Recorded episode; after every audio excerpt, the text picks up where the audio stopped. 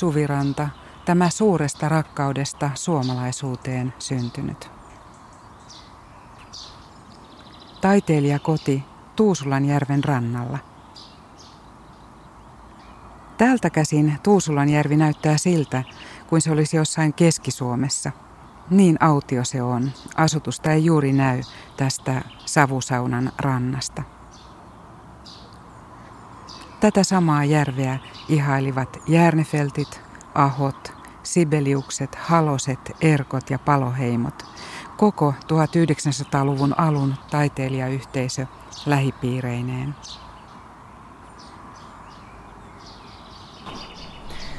Anna-Kaisa ja Juhani Kolehmainen. Minulla on ilo istua kanssani täällä Suvirannassa Tuusulanjärven rannalla. Tämä paikka on täynnä historiaa, Järnefeltin perheen historiaa.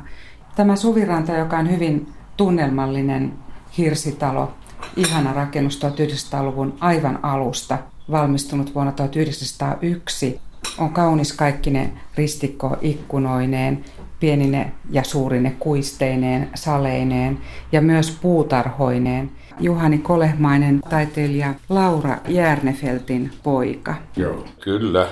Olette asunut täällä pitkään tavalla tai toisella. Olette viettänyt hyvin paljon aikaa tässä Suvirannan kodissa aivan lapsuudesta alkaen. Näin minä olen tuota ollut täällä etupäässä talonmiehenä ja, ja tuota, perheen pahankurisena poikana. Mm. Että olitte aivan vauva silloin, kun teidät Ihan vauva. tänne. Minä olen tullut tänne 33, eli samana vuonna kuin minä synnyin. Ja koko lapsuutenne vietitte täällä. Tää, kyllä, ja kaikki kouluvuodet. Mm. Ja avioliiton yhdeksän ensimmäistä vuotta. Anna-Kaisa Kolehmainen, omaa sukua Hannikainen. Te olette kotoisin Karjalan Kannakselta ja Terijoelta. Kyllä. Ja tulitte sitten tänne melko erilaisiin olosuhteisiin Helsingin Tulin, seudulle. tulin tänne kesäkuussa 40, 1940, ei sentään 1800. 1940 junalla, kun olimme viettäneet Pertunmaalla sen sotatalven. Ja tulin nyt kauniina kesäpäivänä. Ensimmäisen yöni vietin tuolla Järvenpään seurojen talolla reppu pään alla sen näyttämön reunalla ja sitten vähitellen alettiin elää. Ja syksyllä kouluun osasin lukea ja kirjoittaa ja ilmeisesti vähän laskeakin, joten pistettiin suoraan toiselle luokalle.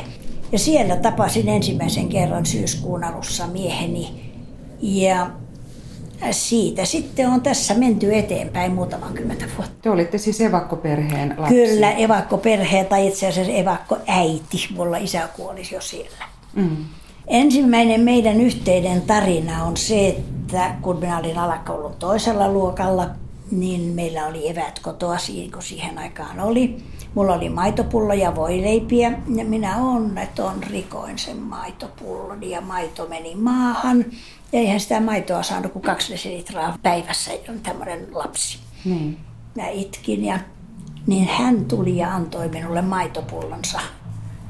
Juhani Kolehmainen. Juhani Kolehmainen. Hän antoi mulle maitopullonsa ja minä kiitin toivottavasti. Minä edes kiitin siitä. Minkä ikäisiä te olitte No se kumpainenkin? kahdeksan, Kahdeksan vuotta. kahdeksanvuotiaita Olitteko te luokkatovereita? olimme niin kauan, kunnes hän sitten päätti viidennellä luokalla, että nyt hän ei vitsikään enää käydä koulua ja jäi yhden luokan jälkeen minusta, mutta sitten hän luki seuraavan yli Pikaisesti. pikaisesti. No, tietyistä syistä. Tietyistä syistä, juuri näin.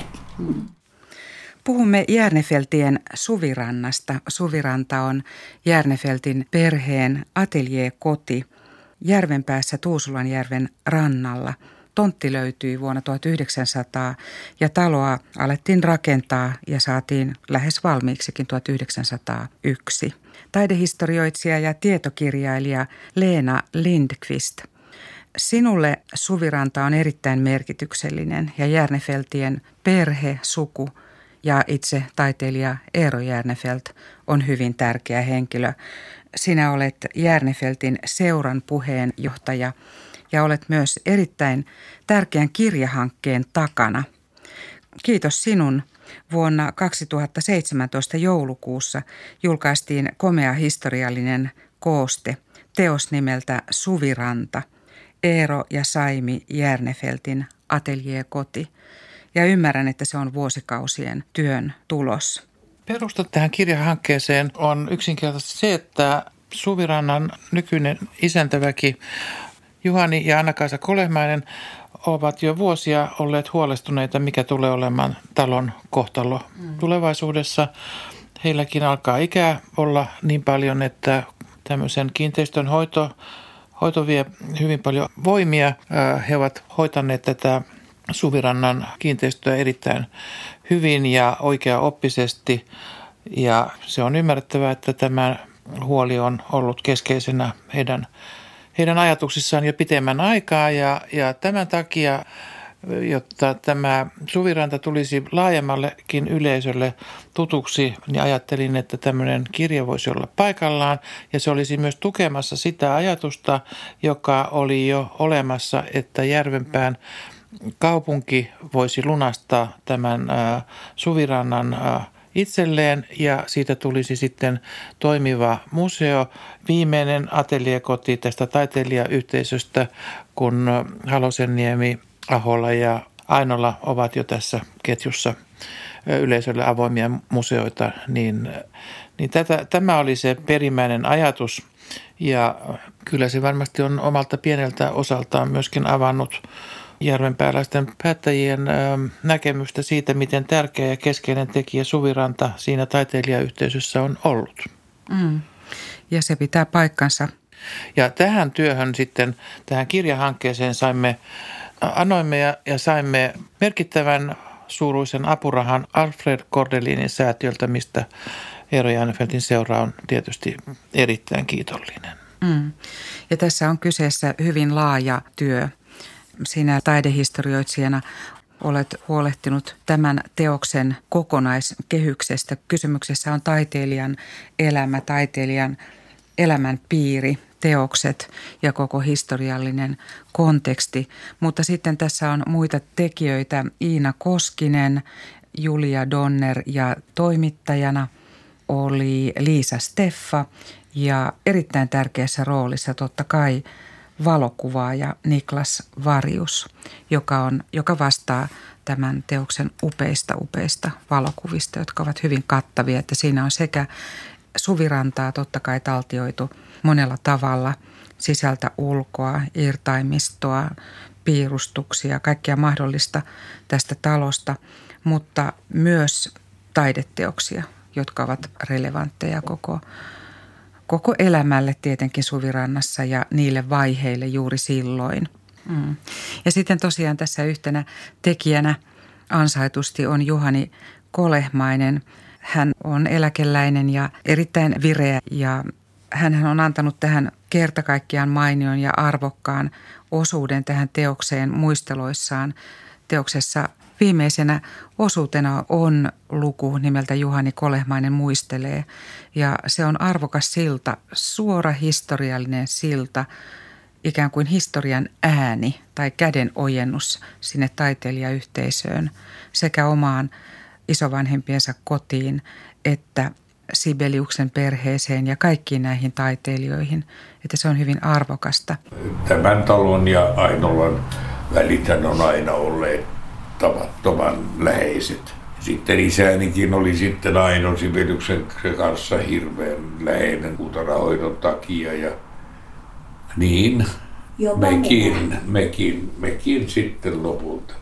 Hmm. Minä muistan tuota yhdenkin kerran, että Sibelius oli hyvin puhelialla Siellä Ainolla saimme käytiin siis tietenkin hyvin usein, kun tässä naapurina oltiin, että tässä ei ollut mitään kylää siihen aikaan. Me tässä ei ollut muuta kuin Ainolla tietysti ja, ja aika usein oli asioitakin. Ja, siis me, mehän mentiin aina keittiön ovesta sisään.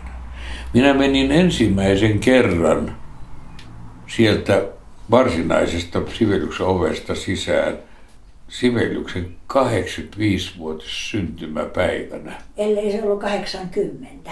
85-vuotis syntymäpäivänä jolloin siellä oli sitten Paasikivi myöskin tuli sinne. Ja Jos mä luulen, että se oli 80, mutta ei. Ei, kyllä mä luulen, että se oli 85.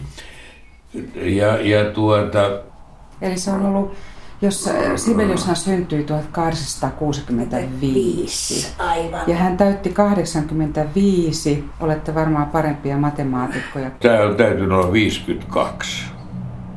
Joo, Niin, joo. ne 85. Joo, kyllä se oli 52, se oli varmasti silloin. Silloin mä menin ensimmäisen kerran, mä olin jo melkein, mä olin aikuinen, kun mä menin siitä ensimmäisen kerran sitten. Ei, hän ei ole täyttänyt 52 Kahdeksankymmentä. mitään, koska minä vein koulun kukkaset hänelle vuonna 50, Ei kun anteeksi, se oli Kymmentä. 50. jolloin minä olin kahdeksannella luokalla ja valittiin yksi oppilas kahdeksannelta ja yksi oppilas ensimmäiseltä luokalta viemään Järvenpään yhteiskoulun anteeksi, me- me laskettiin kukkaset. Ainolaan. Ja minä olin mukana. Joo, totta kai, se oli se 50. 50? Se oli 50, joo. Silloin mä menin ensimmäistä kertaa sieltä oikeustovesta sisään, joo. Me mentiin siis aina keittiön ovesta sisään ja me kysyttiin Hellulta ja Ainolta, että miten se on se sisälle pääsy silloin, kun me lapsena käytiin siellä. Ja sitten Aino teti, aina otti ensin meidät vastaan siinä ruokasalissa. Ja jos sitten oli niin, että Sibelius oli virkeä ja eikä ollut syventynyt mihinkään, niin sitten se me mentiin tervehtimään sitä sinne kirjastoon, jossa hän aina istui. Silloin kun me lapsena käytiin siellä. Mutta et sitten, sitten yhtenä, yhden kerran mä olin siellä, me oltiin varmasti jo naimisissa silloin. Mitä me vietiin? Anna-Kaisa vei sinne monta kertaa ensimmäiset Minä vein viimeiset mansikat Sibeliuksen eläessä tästä Joo, ja talosta. me, me, Ja minut kutsuttiin kahvipöytään ja siellä Sibelius ja Aido täti istuivat mun kanssani kahvipöydässä ja olivat ihan niin kuin tavalliset ihmiset. Joo, ja, ja, ja mä kerran olin sitten siellä tällä tavalla. Joo, kyllä me oltiin ylioppilaita Joo, jo, silloin oltiin. oltiin naimissa. Ja, ja sitten se oli puhelijalla tuulella ja sitten se rupesi puhumaan mun kanssa sitten nuoren opiskelijan kanssa musiikista ja, ja kertoi sitten kaikenlaista ja, ja sitten mennään jo harrastin aika paljon sitä konsertissa käymistä ja muuta ja sitten minä me puhuttiin jo tuota viulukonsertosta ja sehän oli tunnettu asia yleisestikin, että niitä oli kaksi viulukonserton levytystä siihen aikaan. Ja ne oli hyvin erilaisia sillä. Ja sitten tuota, minä sitten sanoin siinä, hän puhuu tästä viulukonsertosta ja sitten minä sitten näyttääkseni vieläkin jotain osaa, niin sanoin, että kun täällä oli Camilla Wicks, se amerikkalainen viulisti, siinä on radioorkesterin solista, että mitenkään se Camilla Wicks soittaisi sen asian. Se oli lehdissä hyvin paljon ollut sen. Se sanoi mulle, että no minä luulen, että se on enemmän tämmöinen Tsaikovskin soittaja. Ja Ja niin se se soitti silloin kor- radioorkesterin solistina Tsaikovskin konserton. Se tiesi senkin ja tuota, pudotti mut heti paikalla arkipäivään. Ja, ja, tosin mä olen nyt sitten myöhemmin kuullut, että kyllä se Viksikin sen on ää- äänittänyt sen konsertin, että kyllä se Viksikin Korvasen soitti hyvin, mutta se oli kyllä semmoinen aika hauska keskustelu. Hmm. Ainolahan on lähellä tätä suvirantaa. että Näkyy. kilometrejä. 300 Ei oo- metriä. Niin, se on aivan tuossa vieressä. On Joo, siinä enemmän kuin joutuu noin, se kiertämään. Se näkyy. ei mene suoraan tie. Mm. Mutta se näkyy periaatteessa. Näin. Periaatteessa, jos ei olisi lehtiä puissa, se näkyy siellä. Näkyy. Mm. Mikä on Juhani Kolehmaisen oma ammattitausta ja hänen puolisonsa? Juhani Kolehmainen on matemaatikko ja hän on tehnyt elämäntyönsä niin kuin matemaatikot usein tekevät vakuutusyhtiössä. Hän oli vakuutusyhtiö eläkevarman toimitusjohtaja ja Anna-Kaisa Kolehmainen opiskeli kieliä yliopistolla, mutta sitten vähän ajan tavan mukaan, kun lapsia syntyi, syntyi kolme ja, ja miehellä aika vaativa virka, niin hän on sitten hoitanut, hoitanut kotia ja lapsia ja, ja kyllähän siinä on kerrakseen, kun on tämmöinen suviranta hoidettavana sisältä ja ulkoa ja, ja sitten tietysti aviomiehen mukanaan tuomat edustustehtävät. Ja, ja, mutta Anna-Kaisa on myöskin hyvin, hyvin sisäistänyt tämän Suvirannan olemuksen ja solahtanut siihen erittäin hyvin. Niin. Kaiken kaikkiaan tästä perheestä, Järnefeltien perheestä nousee omanlaisensa hyvin ainutlaatuinen lämpö ja ihmisrakkaus ja suvaitsevaisuus ja semmoinen syleilevä ilmapiiri, että tässä teoksessakin on paljon rakkautta ja rakkaudellisuutta ja lämpöä, joka tulee läpi perheenjäsenten kertomuksina ja päiväkirjan merkintöinä, hauskoina kommentteina ja sitten nämä kaikki kuvitukset, jotka liittyvät perheen juhliin ja eri vaiheisiin – niin kyllä siinä on ollut ihan sellaista harvinaistakin perhelämpöä ja perhekeskeisyyttä. Se yleinen ilmapiiri ja totta kai, että sitten syntyy tällainen yhteisön yksi osa ja syntyy kaikki tämä taide. Tässä yhteydessä on hyvä korostaa sitä, että tuo Eero Jäänefeltin tytär Laura oli erityisen hyvä muistinen, huumorintajuinen, hyvin älykäs myöskin. Ja hän oli perinnyt tämän Eero Jäänefeltin avaramielisyyden. Mm-hmm. Ja hän on sitten osannut siirtää tätä talon henkistä perintöä ja, ja sitten ihan näitä konkreettisia muisteluksia pojalleen Juhanille, jolla myöskin on hyvä muisti ja hyvä äly ja, ja tämä avaramielinen katsanto. Että se on niin kuin ihan suoraan siirtynyt tämä tieto ja know-how ja tämä elämän asenne. Se on Eerolta Lauralle, Lauralta Juhanille. Mm, ja kauempaakin. Ja kauempaakin, kauempaakin, mm. kyllä. Ja sen kuulee tietysti myös Juhani Kolehmaisen ja Annakaisen muisteloissa, että tämä sama henki, joka on aika harvinaista, että siinä ei olla mitenkään juututtu, ei mihinkään yhteiskuntaluokkaan, ei mihinkään sukupolveen, ei mihinkään kielialueeseen eikä, eikä muuhun, vaan siinä mennään kaiken yli ja ollaan kosmopoliitteja. Ja sellainenhan tämä koti- ja taiteilijayhteisö kaikella tavalla oli. Te menitte naimisiin 1954 kesäkuun viides, kesäkuun viides päivä helluntajaattona. Mm. Ja vihkiminen tapahtui täällä Suvirannassa? Kyllä, Suvirannan salissa. Oliko paljon vieraita? Sukua. Joo. Ei muita. Mutta oli, oli siellä vieraana esimerkiksi niin kuin näistä yhdeksästä Svaanin mustasta johtajasta oli vielä viisi. Ahaa. ja mitä se merkitseekään? Niin siis Saimi Järvethän oli Svaan oma sukua ja mm. kuului näihin Svaanin tyttöihin. Ne, ne oli pitkäikäisiä, sitkeitä rouvia, meidän neitejä. Ennen heitä kaikkea sanot, neitejä. Niin, ja heitä sanottiin mustiksi joutseneksi. Kyllä. Sen mm. takia ne oli niin, kun ne oli svaaneja ja ne oli mustatukkasia. Mm, aivan osuva nimi. No. Ne viisi tätiä olivat täällä, josta mä nyt muistan, että yksi oli taittanut jalkansa. No, Yksi, no, ei se, se Dolly, joka oli yli 80 kai silloin. Ja hän, hän, hän istui tuossa jalka suorana tuossa salissa ja ihmiset kulki ympäri ja, ja sanoi, että mahtaakohan se selvitä tuosta, kun se on jo noin vanha. Mahtaakohan se selvitä tuosta, kun se on jo noin vanha. Että yleensähän tämmöisiin menehdytään. Hän täytti 101 vuotta ennen kuin hän kuoli. Oho. Mm. Joten hän selvisi. No niin. Mutta niistä häistä, niin niihin liittyi tarina kieloista.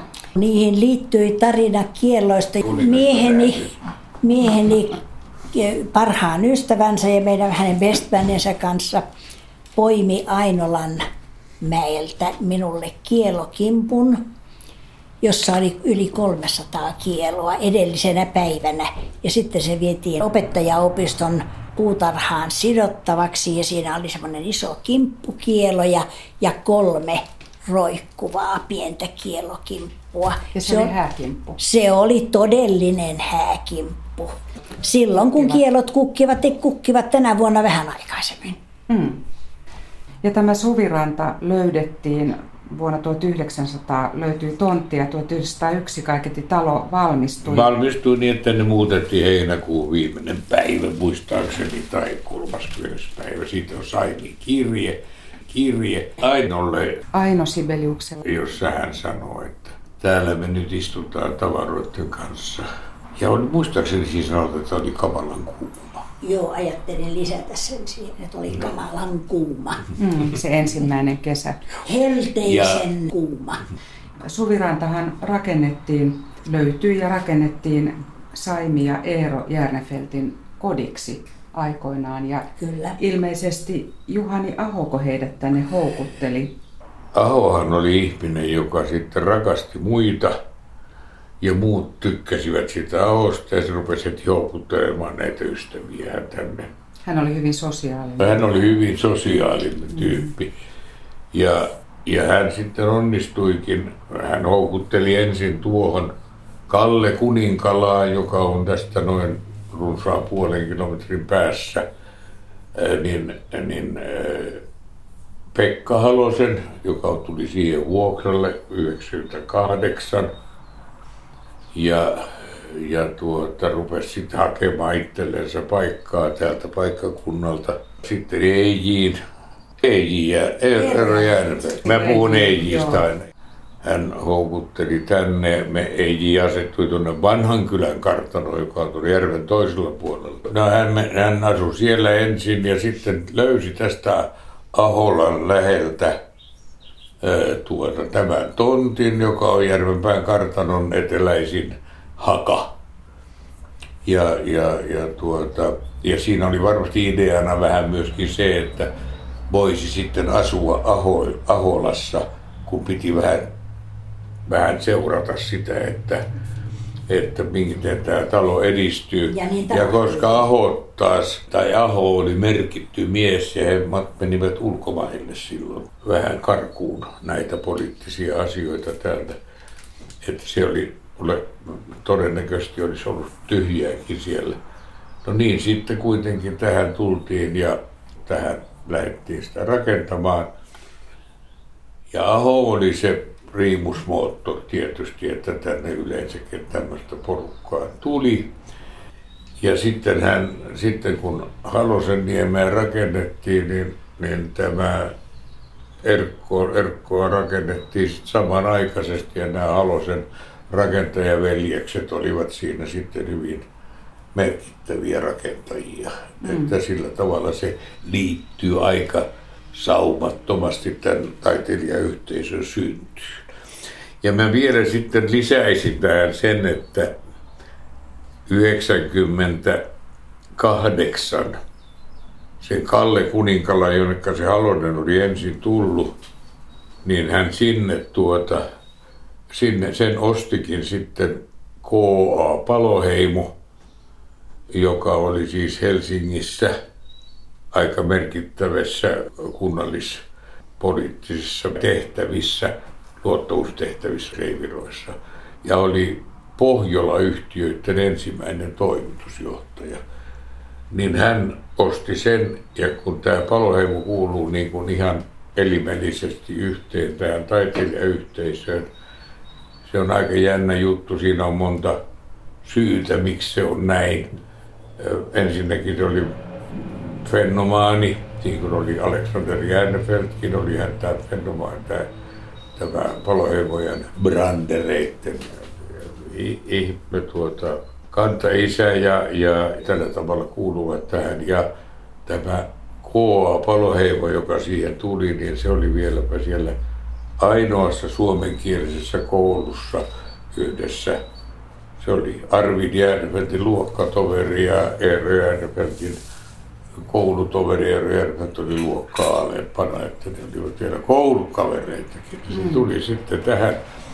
Ja Paloheimo, kun mä sanoin, että se kuuluu tähän yhteisöön, niin sinettihän siitä tuli sitten sillä tavalla, että Paloheimon pojista kolme meni kotimarkkinoille – yksi meni Halosen kanssa naimisiin, yksi Järnfeltin kanssa ja yksi Sibeliuksen kanssa. No niin, että yhteis- yhteisön jatkuvuus oli taattu.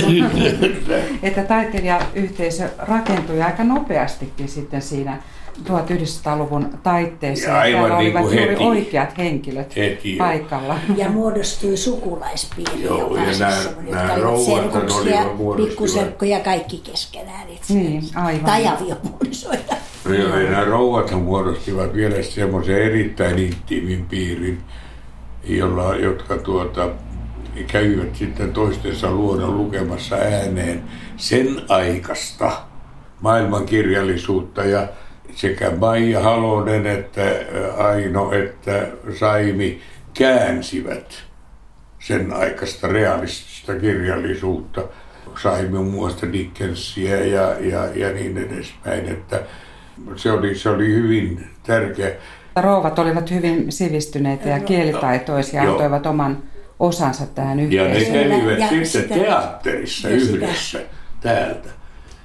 Tämä Järvenpää oli nimittäin sillä tavalla hyvä paikka tälle taiteilijayhteisölle, vaikka ne lähtivät karkuun tuolta Helsingistä, niitä Helsingin houkutuksia ja venäläistä painotusta ja niin edespäin, niin piti ne Helsingin päästä. Ja täällä oli juna, asema ja juna.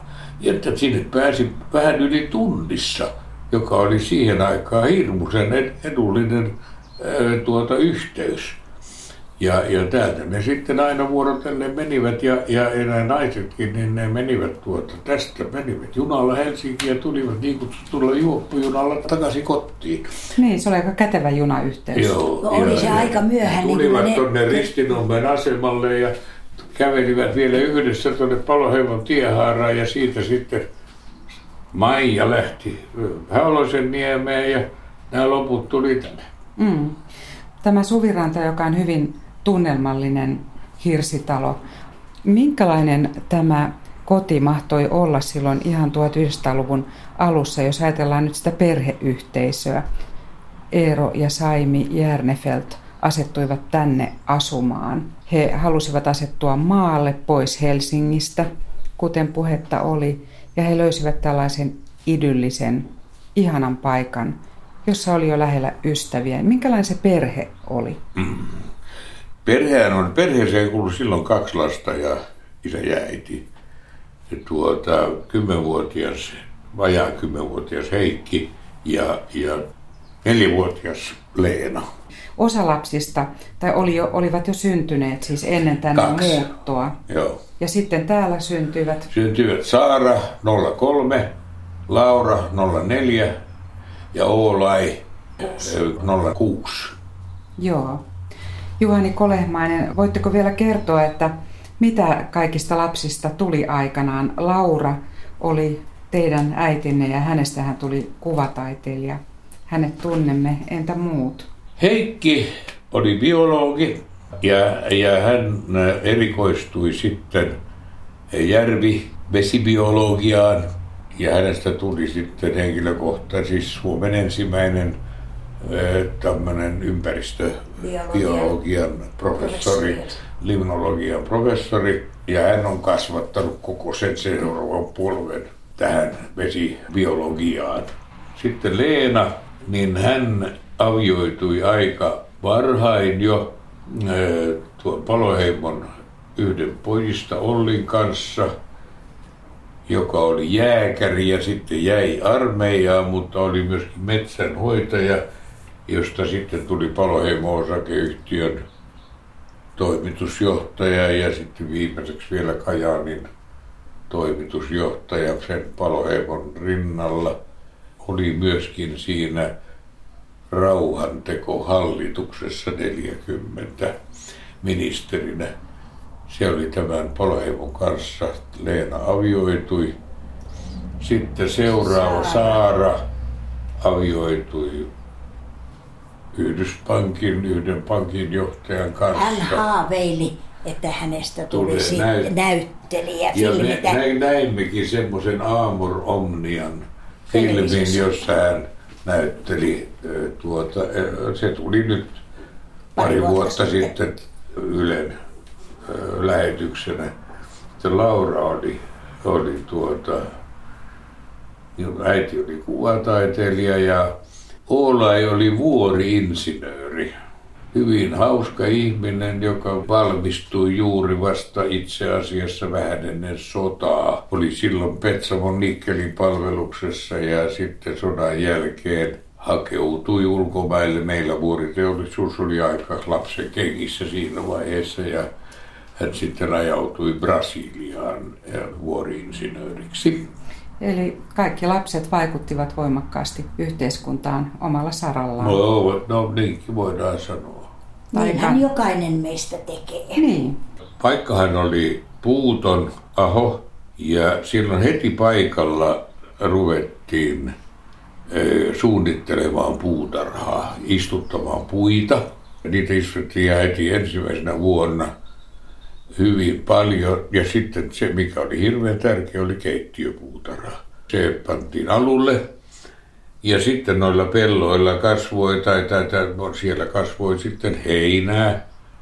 Ja, ja, ja vähitellen sinnekin tuli sitten muuta kasvillisuutta.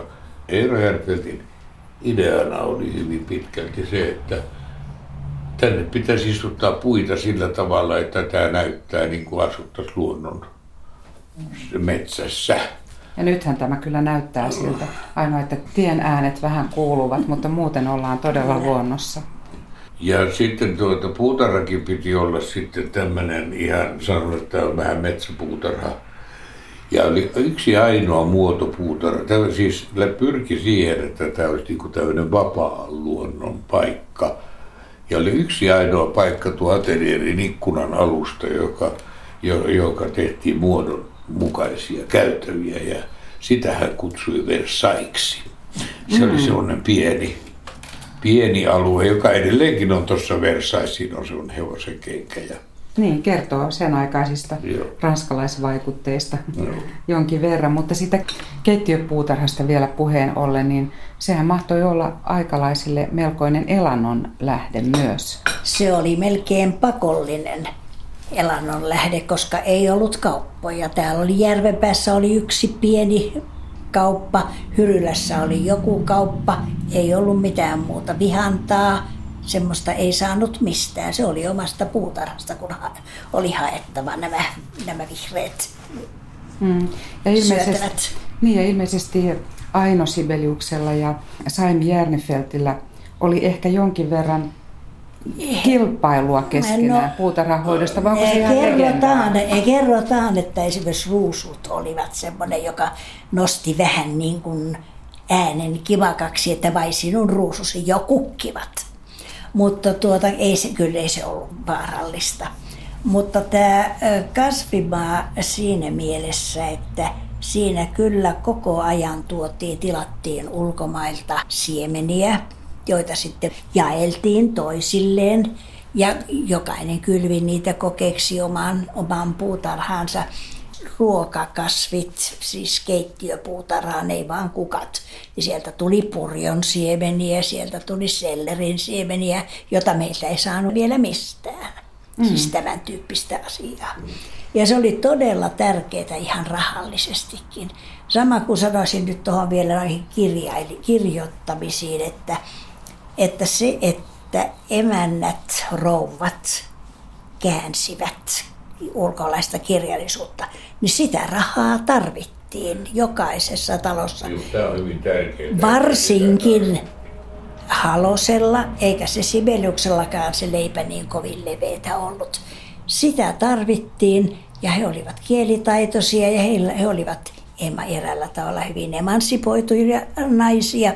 Ja he katsoivat, että heidänkin osuutensa pitää näkyä tässä huushollinpidossa. Totta kai ja se on varmasti ollut huomattava ja olen todella ymmärtänyt, että vaikka taiteilijayhteisö rakensi näyttäviä taloja, talot olivat suuria ja ehkä tyyriin näköisiä, mutta perheet eivät niinkään olleet varakkaita ei. siinä mielessä kuin ehkä ei. liikeperheet Helsingissä. Eivät. Ei päinvastoin, siis vekselikierteitä oli paljon ja varsinkin tuolla Ainoassa. Mä haluaisin tuohon kuitenkin todeta, että, että ei pidä unohtaa nyt sitä Maija Halosta. Niillä oli iso puutarha siellä Aloseniemessä, vaikka sitä ei tänä päivänä näykään. Ja Maija vielä hoiti myöhemminkin mehiläisiä, että sillä oli vielä semmonenkin harrastus ja se oli kyllä ihan merkittävä. Ja Pekka Halonen on kuvannut paljon näitä vihanneksia tauluissaan, että, että kyllä niillä oli kaikilla. Entäs tuo puutarha, jos ajatellaan sitä puutarhan hyödyllisyyttä ja tärkeyttä niin se on varmasti kantanut halki vuosikymmenten. Kyllä. Kyllä sieltä on hedelmää tullut, vihannesta, kaikkea semmoista. Maaperähän on suhteellisen viljavaa.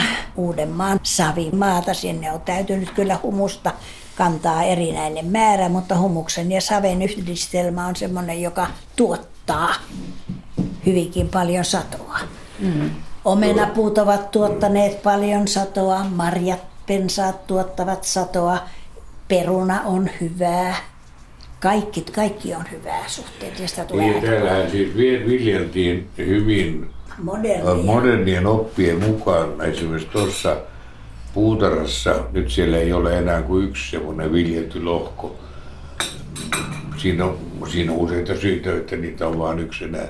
Mutta siellä oli kuusi lohkoa, joissa viljeltiin vuoroviljelyä sillä tavalla, että ensimmäisenä vuonna siinä kasvu, se lannotettiin ensimmäisenä jostain tuotiin Karjalantaa. Karjalantaa kuorma tänne ja se pantiin siihen ensimmäisenä vuonna. Sitten osa siitä pantiin kurkkupenkkien pohjalle, koska kurkkupenkkeillä piti olla avomaakurkulla niin semmoinen lanta lämmittämässä siellä kurkkujen alla. Mutta siihen, ja siihen pantiin kaali. Seuraavana vuonna äh, siinä samassa paikassa, kun seuraava lohko lannotettiin, niin siihen pantiin juurikset. Sitten seuraava oli herne, koska hernehän tuottaa typpeä. Ja, ja typetettiin ja neljäntenä vuonna niin siinä oli peruna. Ja sitten se oli neljä lohkoa. Yhdessä lohkossa oli mansikka, joka vaihdettiin vain joka neljäs koska mansikka piti kasvaa se neljä vuotta vähintään, että se tuotti. Se on tarkkaa. Ja Joo. sitten se kuudes lohko, niin siinä kasvoi rabarberia ja, ja mangoldia ja, ja, kesä, ja niin. tämmöistä. Ja, ja sitä vaihdettiin myöskin sitten ehkä joka neljäs vuosi.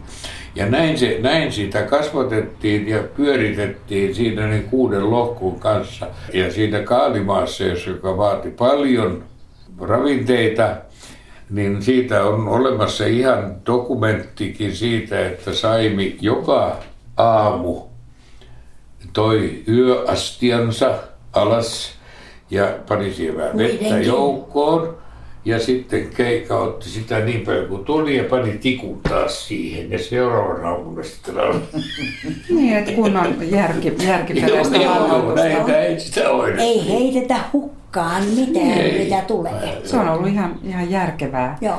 Mutta palataan vielä äitiinne Laura Järnefeltiin, Juhani Kolehmainen. Laura Järnefelt oli kuvataiteilija ja olen lukenut, kuullut, että hän mahdollisesti oli lapsista se, joka eniten muistutti isää, omaa isäänsä Eero Järnefeltiä taiteilijana tai taiteilijan filosofiassaan tai tavassaan mm. työskennellä kenties. Kyllä, kyllä hän oli isänsä tytär hyvin selkeästi ja, ja, ja tuota, eh, ilmeisen kyllä taitava ja hyviä arvostelujakin sai ja, ja oli esimerkiksi muotokuvamaalarina erinomaisen hyvä, mutta ehkä sillä tavalla vähän vanhanaikainen, että se isän, isän leima oli hyvin voimakkaasti hänessä ja hän omaksui isänsä tekniikan ja, ja, ja tämmöisen hyvinkin syvällisesti. Mutta hänellä oli kyllä hyvin semmoinen kiva suhtautuminen.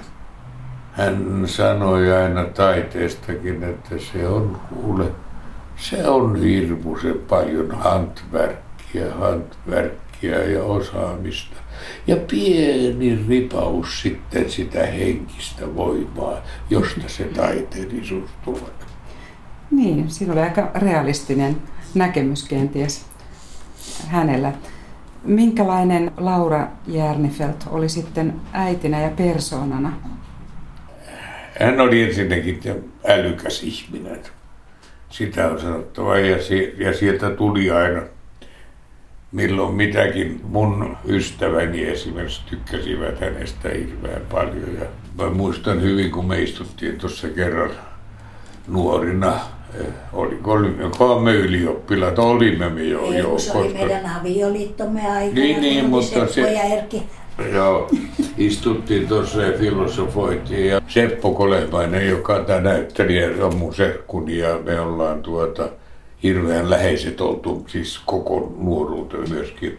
Seppo oli paljon täällä ja sitten Seppo sanoi kovan näin, että kyllä se on sillä tavalla, että värit täytyy soitua yhteen, että esimerkiksi vihreä ja sininen ei missään sovi yhteen.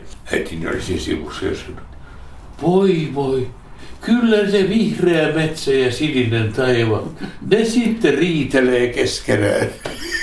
Niin, aika, aika, aika, suora, aika suora havainto ja hyvin sanottu. Ja tämmöinen kliseet ankarasti murtava. Ei, kyllä hän oli tuota juuri, hän oli kyllä persoonallisuus ja kyllä hänestä juuri me, myöskin me, mun meidän ystävämme tykkäsivät hänestä.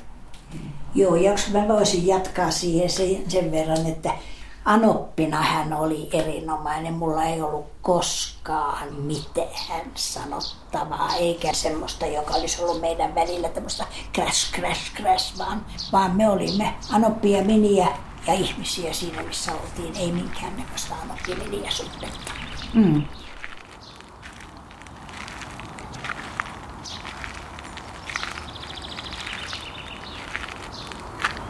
Eero ja Saimi Järnefelt muuttivat täältä Suvirannasta Helsinkiin vuonna 1917.